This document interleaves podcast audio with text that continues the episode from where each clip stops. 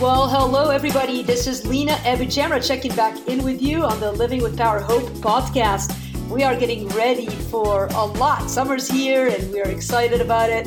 Summer's my favorite season of the year, and we're going to be uh, winding things down with the podcast here for the next few weeks and then pick it back up in the fall. I know so many of you are probably going, yes, a chance to catch up. So do that, and you're going to have plenty to fix your mind on hope as you listen to previous podcasts. But today we're going to finish strong this season with a talk about marriage. Many of you guys know that uh, I am single. And uh, probably not the best person to give advice on marriage, but man, do I know uh, the person to do that today. So my friend Dorothy Greco is on. And if nothing else, her being married to her husband, Christopher, for twenty-seven years should make her an expert. But more than that, she is the author of a book that was published in two thousand seventeen by David C. Cook called Making Marriage Beautiful. She has another book on marriage coming up because she couldn't fit it all in one book. And so she's going to tell us more about what's coming up in two thousand twenty. Uh, but this woman is amazing. I have met her through the um, Redbud Writers Guild, of which I'm a member. She is a leader there, has written for a number of magazines. I am convinced you've read some of her articles and probably just didn't pay attention. If her name is not familiar, she's written for Christianity Today, uh, for Hermeneutics, Today's Christian Woman, Relevant Magazine, and on and on and on. Really um, so grateful for her testimony. Dorothy, I appreciate you so much, and I am excited to have uh, my friends meet you today. How are you doing? Great, and thank you for having me on the show. I'm happy to be here. That's awesome. Now, you live in, uh, t- remind me, you're in Massachusetts or New England? Yes, we're just outside of Boston. Awesome. That is an awesome place to live. You're, you're actually a graduate of Boston University, if I recall. That's correct, and that's where my husband and I met back in nineteen eighty-one. How about it? So tell us a little bit more about that. Were you a follower of Jesus at the time, or were you guys uh, coming into the faith uh, after marriage? We both became Christians at almost the same time, very independently. So for me, it was freshman year at college. I spent my first two years at Syracuse University and then transferred to B U. And for Christopher, who's three years younger than me, he came to the Lord when he was in high school. Um, so that when we got to B U, the way that we got to know each other was we were attending the same church. And then we were part of the University Christian Fellowship group at B U, which was at that point very fledgling. There were only about fifteen people. So we got to know each other very quickly. Um, and but the, we didn't start to date for, I think that we had been friends for six or seven years before we started dating each other. So it wasn't like an immediate, explosive, dynamic, romantic relationship. We were good friends for a long time. Wow. And so um, it's cool that you guys had a vibrant Christian environment in college. I'm, college has been on my mind. My niece goes to college this fall. She's going to a big uh, ten school, University of Minnesota. And you always have this idea that when people are going to go to college, you know, all of this like crazy stuff is going to come into their life. They're going to veer off course and nosedive into some abyss of like existentialist thinking. But but really, it seems like you had your formative years of the faith in college, huh?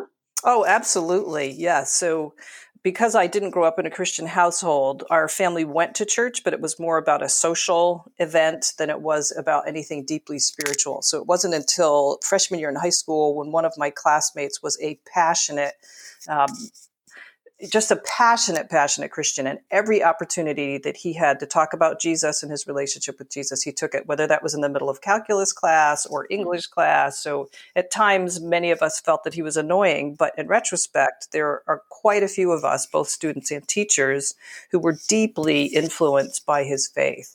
So this, was, this was in high school? Yeah, this was in high school. Um, so it took me like four years of really thinking about it and wrestling with, is this real, reading books, before I felt really truly ready to embrace um, having, you know, changing my life so that it would be about Jesus and not just about me.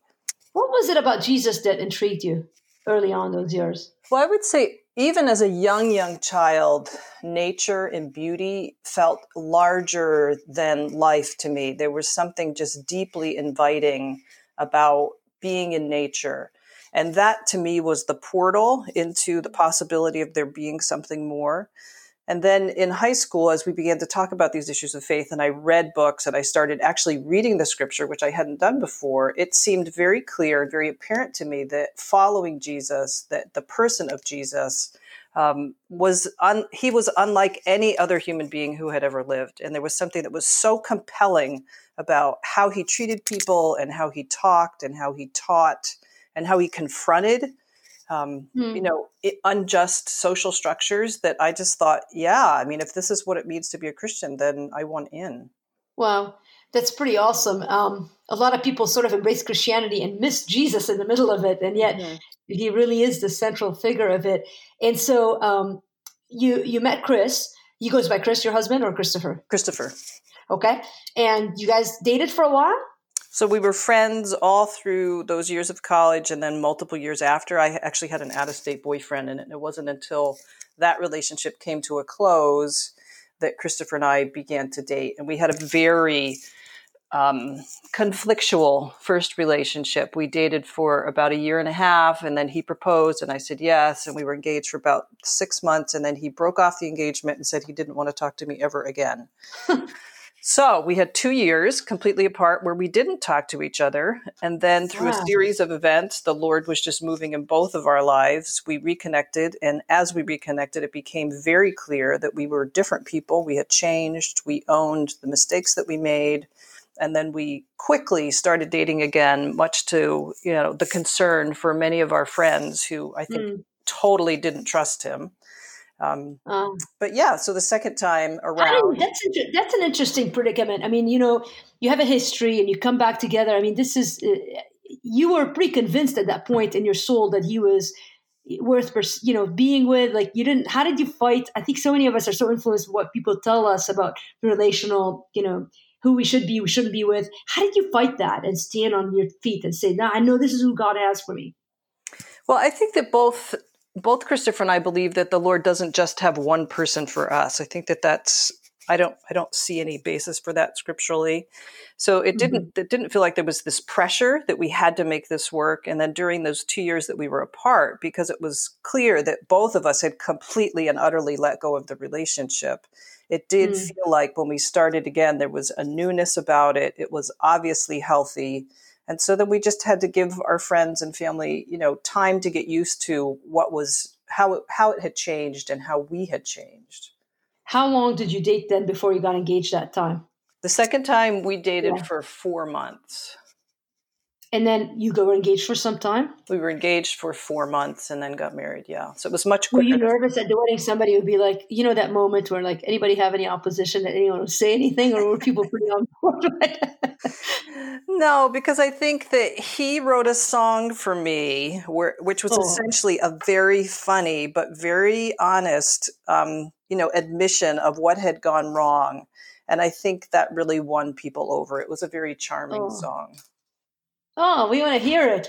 Put us a link for after the podcast. So, of course, you're twenty-seven years later, so proof's in the pudding, so to speak. But but you, you ended up, I mean, writing about marriage. So what, you, you're a writer. You've written about a ton of stuff. I mean, you you you think you're a thinker. I mean, I've appreciated that. How did you veer your way towards marriage? Did it find you? Did you have a longing to write about marriage?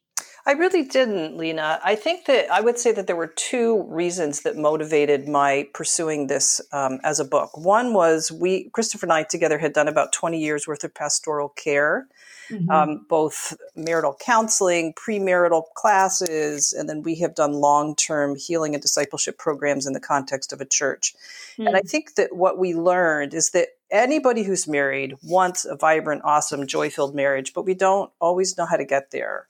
Um, mm. It's sort of like we can't just say that we want to be physically fit and then become physically fit. Like we have to train, we have to be intentional about becoming in getting in shape and becoming physically fit. And I think that there's an element of that in the context of marriage. And oftentimes we don't, we don't think about it like that. And then the second motivating factor was that it came out of a personal need for us. It was a it was a tremendous time of crisis in our life, not because of anything that was happening between us. There were just many external things that were happening that caused such deep anguish and such deep pain for us. And we knew, like we could sort of see our relationship kind of um, unraveling and, and distance growing between us. And it became clear to me, like if we don't change the course of our Um, daily interactions with each other, we are really going to be in trouble. So the book was for me, and it was yeah. for us as much as it was for any with anybody else in mind. Was it? Is it meant to be geared to newlyweds or people who have been in the grind for some time? it could be absolutely for either. And we've even given it to many couples who are engaged. I think because it's, it's such an honest book, and it doesn't uh, descend into cliches or, you know, Christian platitudes. Yeah. It's, it's very vulnerable. It's very honest. And, and because it's because of that, and because it's also rooted in scripture, and it also includes um, stories from eight diverse couples. There's a, mm. there's a reality to it that I think people can grab a hold of and understand um, what to do. You know, they can take their own path. I'm not being prescriptive in it, but right. I think that there's a way that it offers them very concrete and very helpful information. So I would say it could be for, for anybody who's been married five years or twenty-five or thirty-five years. Well, how far into your marriage did you realize, like, this is going to take a little work? Like, it's not going to, you know, we're in love, everything's great. Like, was it like, people always joke, like, if you can get through the first year of marriage, like everything's fine. You, instead, like a week into it, you sort of wake up and go, "Oh my gosh, what did I do?" Or, or did it hit you down the road, like at a point of crisis? Well, I think it was probably different for everybody, but there is this uh, reality to the fact that when we're in, when we're dating, when we start dating somebody, there's so many hormones that are flooding through our body, those feel-good hormones, and those tend to last eighteen to twenty-four months. So if you think like the average person, you know, is engaged or dating for a length of time, and then early on in their marriage, it's probably about the first or second year that those hormones wear off, and you suddenly wake up and realize like, oh my gosh, why did I ever say yes? What was I thinking? Yeah, um, I think we all have those moments. And if and if we don't agree or, or I mean, if we don't admit to that, I don't think we're being honest, because it's hard. Right. You know, it's hard to, to make two into one. We are two very distinct, very unique people. Christopher and I are so strong-willed, and we're so opinionated about everything, like not just about certain things, but we are opinionated about everything. And so we have had a ton of conflict. Do you but, think more marriage fights happen over little things, or is it big things that that are played out in little things? You know what I'm saying? Like, like, is it that you ignore the big things and so pick on the little things, or is it just the nuisances of life that tip the balances? It's both. Yeah. yeah. I think for us, the crisis, our first crisis came at year ten. And mm. it was during that time that I was in the middle of some health issues. We were homeschooling our kids. Christopher has always worked multiple jobs, so he was really um, pushing himself and exhausted. I also continued to work as a photojournalist.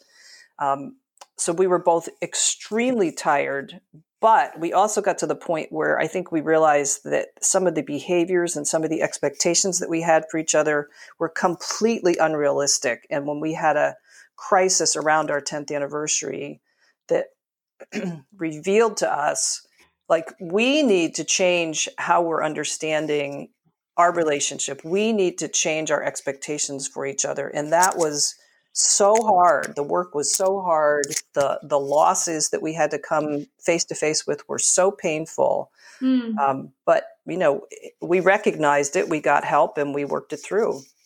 Well, it's interesting because I think most people think, well, if you can make it to ten years, you're out of the woods, right? You're going to be coasting after that. But really, it's it's funny that it takes this long. And I, by the way, I know you don't want to make rules out of your experience, but I hear this a lot. I mean, I think this is a common thing, is people at ten years, like, crisis happens, like exactly what you're describing. I've heard from many couples. And, and, and, and that's why I think a lot of people end up calling it quits at that point. And like, And and and so what were some of the expectations that, like, or maybe even in your writing and experiences talking to people, what are some of the most common expectations that have to be killed in order to step into this next phase of healthy marriage? Well, I think it's probably easiest for me to speak from my own experience, and I don't I don't mind doing that. But so one of the things that's been hard for us is Christopher is a very practical person. Um, mm-hmm. He's not given to sentimentality, like, at all. So the idea of romance, which I think is often highly sentimental in our culture, um, really bothers him. He doesn't like that, you know, he's supposed to give me Valentine's cards and a dozen roses. He wants to find his own very unique, very original path. um, but I came in, you know, I grew up in the sixties, and I watched every single Disney movie, and there's a very rigid prescription there for what women and girls are supposed to expect from relationships. Like, we're supposed to be somewhat passive. We're supposed to expect the man to come and save us. Um, you know, his kiss is supposed to heal us of all of our infirmities. Um, there, there's really, there's just so many expectations, and most of us come into marriage completely unaware that we have them until we find ourselves in conflict or we feel disappointed. Yeah. So I think for, uh, for me, like I had to really say, you know, yes, I would really like to, to have that kind of romance that is gushy and sentimental, but that's not who I married. And if I refuse to receive from him the very unique things that he wants to give me because he's not doing it the way I want him to do it, like that just feels really awful. And, right. and he feels like I'm judging him, which of course I was. Um, So I had to get to the point of just saying, I, I have to let go of that expectation for romance on my terms and let my right. husband love me the way that um, he is uniquely gifted to love me. Does that make sense? Yeah, it sure does. Uh, I think that's huge. So, so almost like understanding one another sort of reminds me of like the five love languages, Gary Chapman. I mean, I know like that's been sort of overplayed in so many contexts, but there is a bit of truth to it, isn't it? Like to understand how a person feels loved. Yes, absolutely. I think that we, it's important for us to understand that. But again, we can't like demand that our spouse do it the way we want to do it. Like, right. Christopher so, is incredibly verbal. He's, he is, you know, as extroverted as they come. And he probably uses ten times more words in a given day than I do. So we're, we're a little bit flipped in terms of gender wow. roles there. Yeah. So he has had to learn to talk less and listen to me, because being listened to is one of the key ways that I feel loved. And that's really hard for him because he would much rather talk than listen. Right. Well, and how much of your expectations, like, do you sort of, you know, like in the Bible, we hear a lot, you know, we hear a lot of, I mean, the Bible teaches like this mutual submission. And of course, there's a lot of interpretation of like, you know, wives submit to your husband, husbands, or love and respect and all of those sort of things. And I know you have a very, you and Chris have a very um, egalitarian, would that be a fair word to use? Like, like yes, yeah. mutually submissive, submissive to one another. But like, in, in a sense, in marriage, somebody has to give, right? I mean, whatever word you want to use, whether it's submission or yielding, maybe is a better word. Um, how how do you decide who gives how much? Is does it seem unfair at times? Sure, it seems unfair. Absolutely, it seems. Do you approach it? I mean, in, in order to have a a survivable, healthy marriage, not just survivable, but a thriving marriage, do you have to kind of approach it at going, I'm going to give up one hundred percent and whatever I get is, you know, or do you, like how much is compromise? How much is absolute yielding of saying, okay, God, I see that you've put this man in my life and I need to love him and rah, rah, rah, and all this like, sort of, it, talk me through that a little bit. How do you do it practically speaking without feeling like your rights are being eaten up? Or do you trust God with your rights being eaten up? Yeah. So I think that it's important first, which, which I know you would, you would, advocate, or you would agree with me on this, that anytime somebody is being taken advantage of, anytime there's real abuse, whether it's emotional abuse, verbal abuse, physical abuse, that the, God is not asking us to to endure that at all. So I just want to make sure that that caveat is out there. But to say that I think that we are supposed to lay down everything, the entirety yeah. of our lives. Um, I love the way Mike Mason says it in The Mystery of Marriage, that marriage is like a backwards tug of war where both mm. parties are determined not to win. Mm. Right? So like, how do we outserve each other? How do we, how do I willingly give him what he needs to love him in the way that he wants to be loved? But that doesn't mean that I have no boundaries. That doesn't mean that I have expectations of myself, that I'm always giving to him and I'm never receiving anything from him. So I think that mm-hmm. there's a lot of conversations that need to happen, a lot of, hey, you know, I, I, I'm really feeling like I need you to step it up a little bit more here because there hasn't been enough sex lately, or there hasn't been enough conversations lately. You know, yeah. it's, it's a fluid, very organic thing that we really, each marriage has to work through on its own terms. Do you think marriages fail because one party says, no, I'm not going to work at it? Is that ultimately the, the thing that breaks most marriages apart? You know, I, I think that would be a really interesting statistic or study for somebody to do. My sense, again, this is just, you know, the very small sampling of couples that we have worked with over the years. You know, there's some obvious, yeah. very clear reasons that people get divorced, whether it's infidelity or abandonment, you know, which are the two that are listed in scripture. But I honestly feel like it's much more common that divorce happens because one or both parties um, just become entrenched. They they have issues. They wait too long to get help. Um, their hearts grow hard. They grow resentful and bitter. And then you get to a point where it is too late. You know, they just are not willing to to love the way Jesus is asking us to love. Right. Yeah. I mean, I can imagine people might be listening even now and going, man, I want a healthy marriage. I'm willing to do that, but the person I'm with won't. Yeah. And is that a form of emotional abandonment? Is I that think the- it is. I think when, you know, there's a couple that, um, or a single person that I've been counseling for the past year, and His um, his situation is not like one could apply the biblical principles and say, you know, he really doesn't have grounds to, to leave his wife or to ask for a separation. But she has essentially communicated to him that she really just wants a roommate. She doesn't want a, she doesn't want a spouse, mm. um, and she treats him poorly. Um, there's just so many things that when I hear them talk about it, I think, ah, oh, wow. Yeah. Unless she's really willing to. to go to counseling, to work on this, I'm I'm not convinced that the Lord would say, you know, you got to just stay in there. There's I'm I'm not going to give you permission to leave. And yeah. maybe God would say that to him, but wow, that would be that would just be such a very difficult situation yeah. to be in.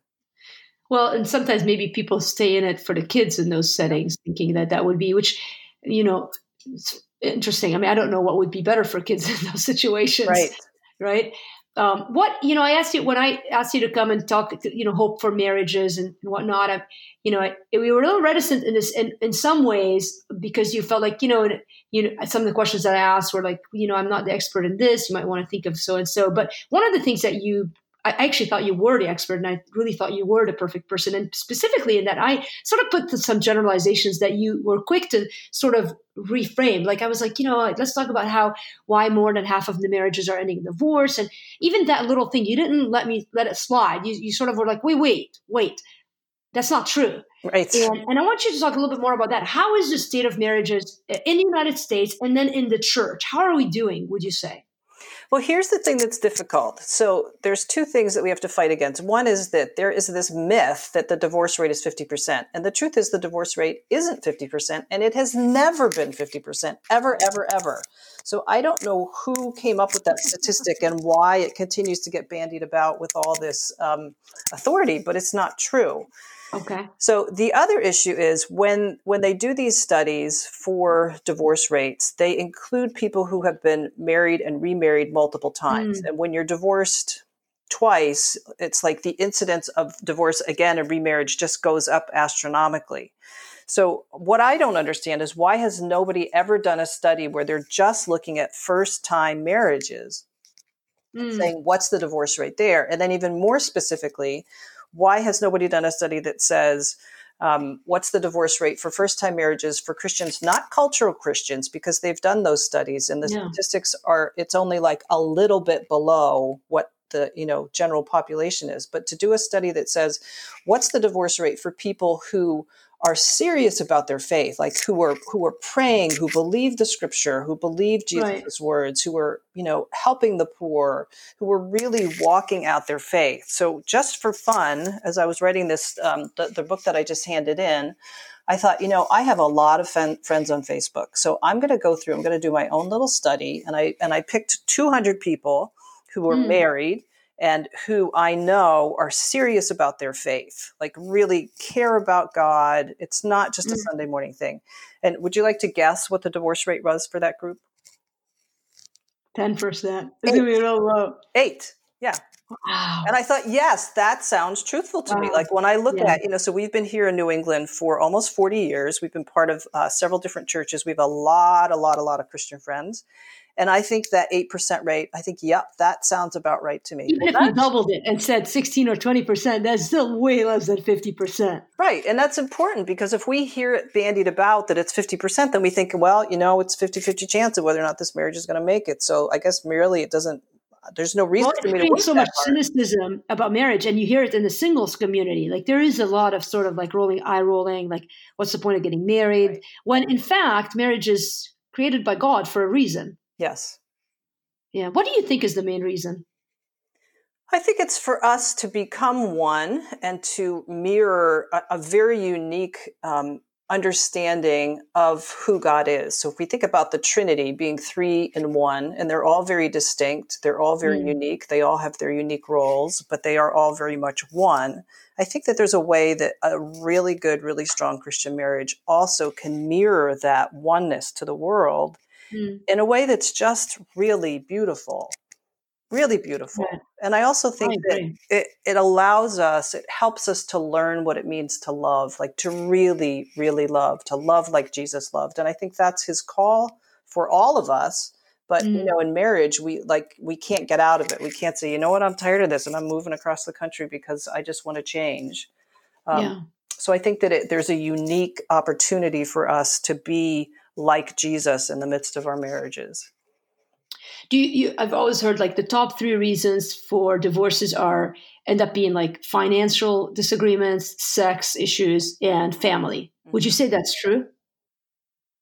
Maybe, maybe. Yeah, I think, and again, even those issues, I think that they, like if you untangle them, what is it really about? It's really about, I would say, control. Yeah. To some extent. Um, right. Because one partner wants, you know, sex every day and the other partner is just like, that's insane. How about twice yeah. a week? And and right. there's those kind of conflicts where if we're not willing to let go of the things that we demand and find a happy middle ground, find a real authentic compromise, then yeah, there's going to be conflict. Do you think the church community has expected women to yield more than men? Yield in what way are you talking about? That, okay, let's say you brought up like like any issue, like yeah, yeah, yeah. I mean, I mean, the the given, given, you know, like there's an argument, there's a point of contention, whether it's over sex or do you, and I'm really, I mean, and, and maybe I'm bringing like I think it may depend on what part of the church you're coming from, but I really mean it generally in the United States, Western culture, church culture. I know that there's been a lot of sort of, you know. Um, even a shift in, you know, in conservative circles as to roles and, and what maybe a lot of the traditional, you know, view of male and female roles in marriage have been. But up until in the last recent months, I'd say, would you think that most Christians would sort of expect if there's a point of contention, the woman should kind of give in to the man as more so than the other way around? Or is that just my baggage? It's hard to say because I don't know all the people that you hang out with, you know, and what your spiritual background is. So um, I do think that there is an inordinate amount of pressure for the woman to submit. And I think that there is a way that faulty readings of Scripture, faulty understanding of the through line, the arc of Scripture can lead, as we're seeing, like again and again and again, right, in the Me Too movement of abuse, yeah. that right. men... Um, patriarchal leaders, uh, you know, how many how many times are we going to read that news story where pastors have taken advantage of their parishioners?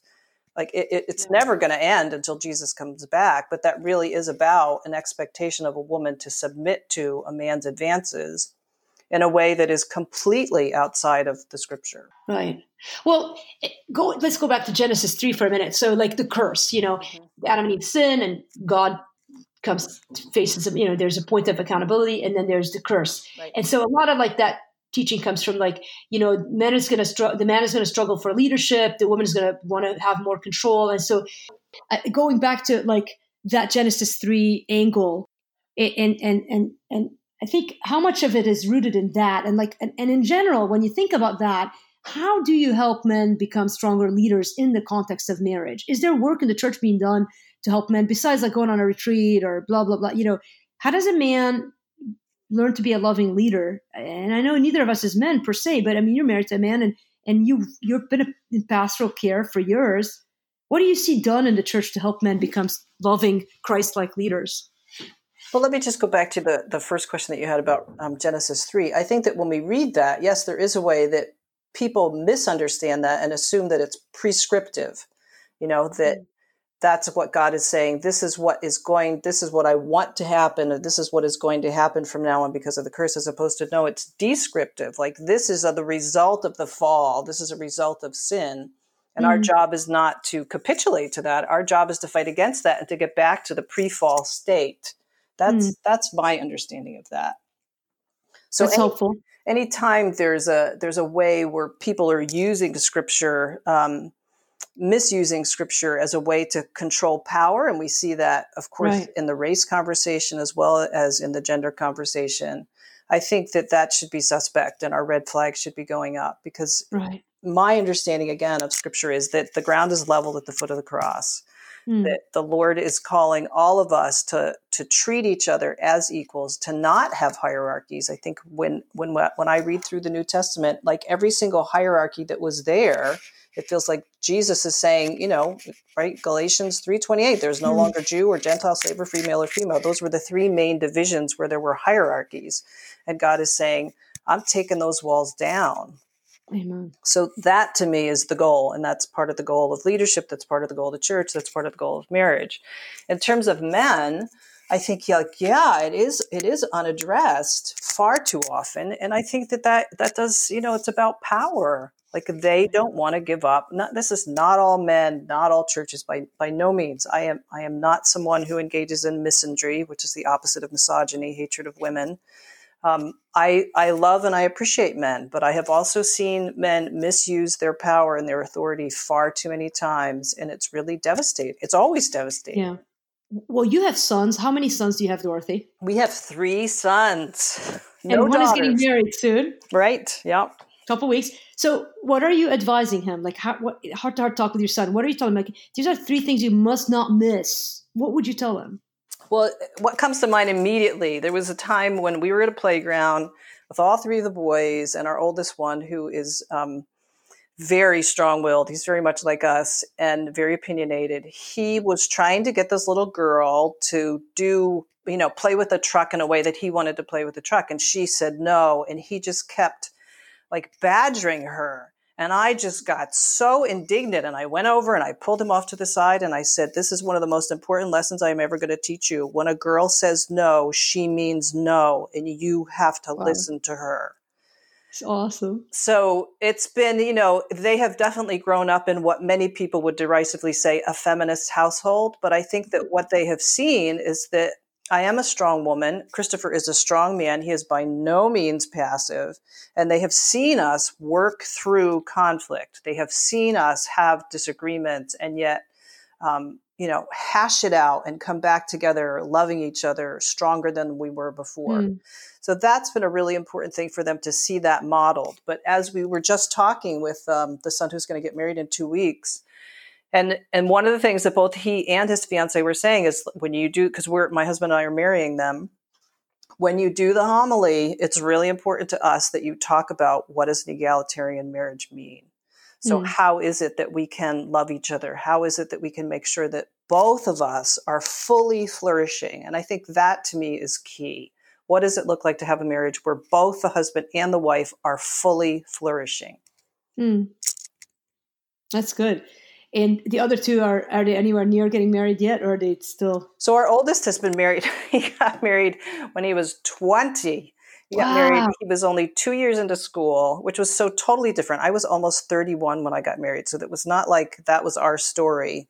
Mm. Um, but he and his wife met the first week of college. They soon started to date, and it was clear that they just this they were ready. They really wanted this, and they were talking about it.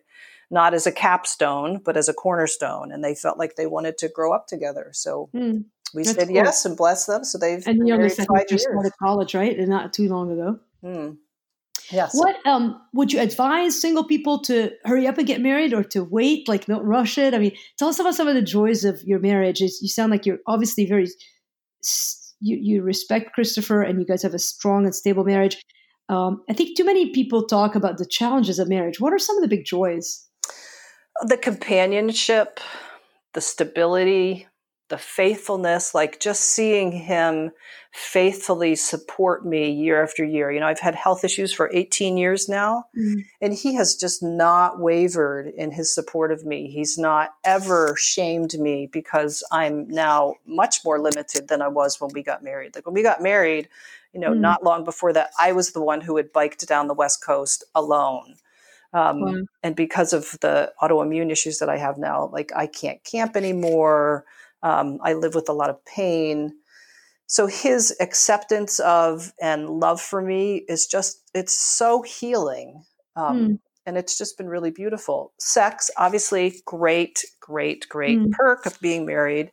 Um, yeah, I think all of those things, uh, I, I'm, I'm, totally an advocate of marriage. And I, you know, I, I grieve when people, there's so many, I know so many single women who really, really want to be married and who aren't, and see so many men who are not engaged or, uh, you know, and again, this is not to throw men under the bus, but pornography is such a huge issue that they're having their sexual needs right. met, you know, through the internet. Um, And and it takes them out of real relationships. It mm. pulls them away from what could be. And it also creates a false sense of, um, it raises the bar so high that this is what a woman is supposed to look like, or this is how she's supposed to respond to me, that then they discount the amazing women who are right in front of them, which just is, mm. is so sad. It's so sad to me. That's uh, that's so true. I mean, I think that's, um, in a sense, what do you, what would you tell? I was at a conference recently, and we had a Q and A for singles, and they were asking uh, what I thought about women pursuing men. What would you answer to that? Should a girl ask a guy out? I I don't see any scriptural reason why that shouldn't happen. I mean, if you read the story of Ruth, and in particular Carolyn Custis James' book on Ruth, um, which is a fabulous book, I think that it seems obvious that she was the one who was initiating that relationship. So again, I think that that's a culturally bound expectation that somehow we Western cultures, I don't, you know, I don't know if that's the case across the globe, but certainly here in the Western Christian church, there is the absolute expectation that women are supposed to wait for men to pursue them. And I, I don't see real scriptural evidence that that should be how it happens. Yeah, that's interesting. I, um, yeah, I mean, I had, I, I'm probably not as encouraging of women to do that, because I think we tend to be more assertive and aggressive to begin with. I really do. I think that women in general have that tendency. And so it sort of sets a tone. And as long as you're comfortable in marriage to be the one in, initiating a lot of things, and if that's the case, but I like the, the thought about Ruth, because I agree, though, I don't think there's a general Bible do or don't. Uh, some people might use that he who finds a wife finds a good thing, but you kind of go back to your thought of, of you can make scripture say anything you want yes. at the end of the day. Right. If you come to it with a preconceived idea of what you want it to say, right? I mean, I think that's the hardest part about, and, and really, you got to talk about marriage. Isn't that the truth about communication and relationships? You can approach anything with the end point in mind, as opposed to true listening, which might really indicate listening to right. what a person yeah. is saying. And that's to me why conflict can be such a blessing, because it's in the midst of those places where we're rubbing up against each other and it's painful or it's awkward, where we can say, okay, we're having conflict about this. That's an indicator, not that there's something wrong with us, but that we're not seeing something properly, or we're refusing to acknowledge what the other person's perspective is. And I'll just give you a quick example. So my family culturally is from Northern Europe, England, um, Scotland, and Germany. And Christopher's family mm-hmm. is totally, totally Latin. They're from Southern Italy. Um, they have what's called, we, we learned this term recently, time optimism. Christopher sees time as a metaphor. So I do not see time as a metaphor. I see time as something that needs to be obeyed. So early on, like the first two years in our marriage, we had so much conflict about what it meant to be home in time for dinner. We would set a time. It seemed obvious that we were in agreement. And then routinely, he would be half an hour, forty-five minutes, even sixty minutes late. And I would just get so mad at him, and not just mad at him, but I would judge him as being morally inferior. So it was really, really important for us to to pay attention. And when we finally got to the point of saying, you know what, we are having this conflict way too many times. We have got to figure out what's going on here.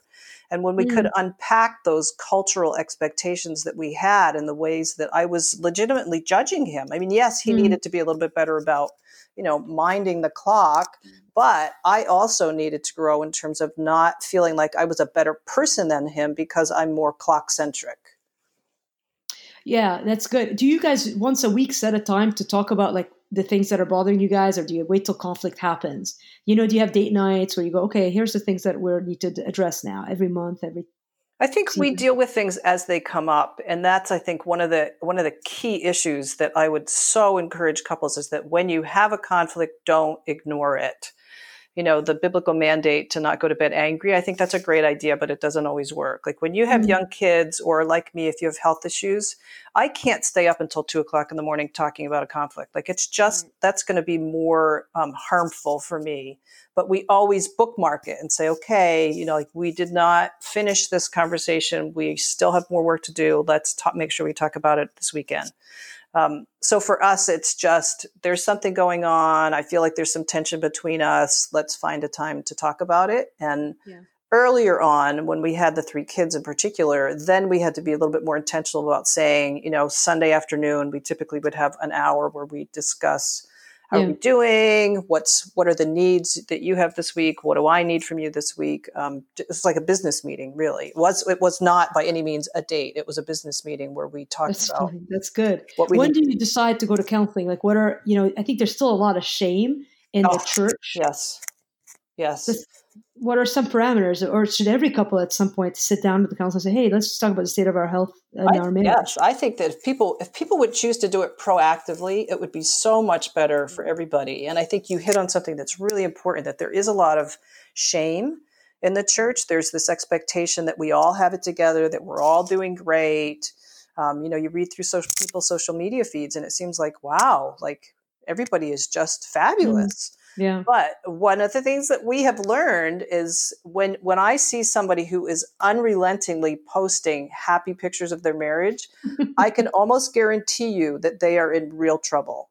That's um, funny. It's almost true, like they're right? trying to convince themselves. So I think that if we could, as, as Christians, if we could get to the point of saying, no, like we were created to need. And, and if we didn't need, then there would be, you know, why would we follow Jesus, right? Like yeah. we follow him because we need him. We need to be redeemed. We need to be transformed. Mm-hmm. And if people could push through that shame and to say, you know, I want real healing and I want real health more than I want the appearance of health, I think that, you know, marriages and the church, quite frankly, would be very different. Do you think there's hope for a person who's been married two or three times already and still is hopeful? Like maybe they're now not in a marriage. Is it like, is there a point where it's time to call it quits, your stink at marriage? Or would you say, no, there's hope of transformation and of having a healthy marriage still? I think there's always hope of transformation until the Lord, the day the Lord calls us home. I mean, that's mm-hmm. my sense is that he has created us to continually grow, to continually change. Um, what I would say that if somebody was on their third or fourth marriage and had not done counseling, they had not done the hard work of meeting with a spiritual advisor or a life coach or somebody who could help them understand, like, gee, what has happened here? Um, I think that that probably would be a recipe for failure. Yeah, that's good. What's your next book about? So the next book is Marriage in the Middle. It's going to be published by InterVarsity next year. And it really is talking about what are the unique challenges and joys and surprises that we face in the middle of life as married couples. Mm. That's good. That's awesome. And so your first book is already available. And why don't we give away two copies of that today? Great. Do you have Bible studies, Dorothy, that go along with it? Or do you do a lot of speaking? Tell us more about some of uh, the ways that you spend your time right now. Yes, I do a fair amount of speaking. Christopher and I do marriage conferences. I speak at moms groups. Um, we do marital counseling. We've recently been talking about potentially doing um, distance marital counseling because people have been asking us about that. So I think that that might be in our future. And um, I also work as a photographer, so that takes up a good amount of my time. Um, mm. Yeah, so I you do I work- weddings, and what kind of photography do you do? You know, I used to do weddings and I loved them because it was so like, it's such a rich event to photograph. Yeah. But now, you know, I'm almost sixty and the days like to do a wedding is eight to ten hours of work. And I just oh, wow. about two years ago thought, you know what, I think I'm too old for this right now. So I am no longer photographing weddings. That's good. Uh, how can people reach you? So if somebody were to go to my site, which is Dorothy Greco, that's Greco with one C dot com, there's a form there that they could email me. Um, I'm also on social media. I don't hang out there a ton, but um, Pinterest, uh, not Pinterest, sorry, Instagram, Twitter, and Facebook. Uh, you can find me in any of those places through my website. That's awesome. Uh, you've given us so much to chew on. You are a well of wisdom, Dorothy, and I knew you would be. Uh, I, I feel like our conversation came to end quickly. I still have, honestly, a ton of questions about marriage. I'm going to bring you back when your second book comes out if, or around that time. twenty twenty is not that far away. And so let's let's have a follow-up conversation. In the meantime, it's just been so much fun to get into your brain a bit. Thank you. Thank you. Thanks for having me.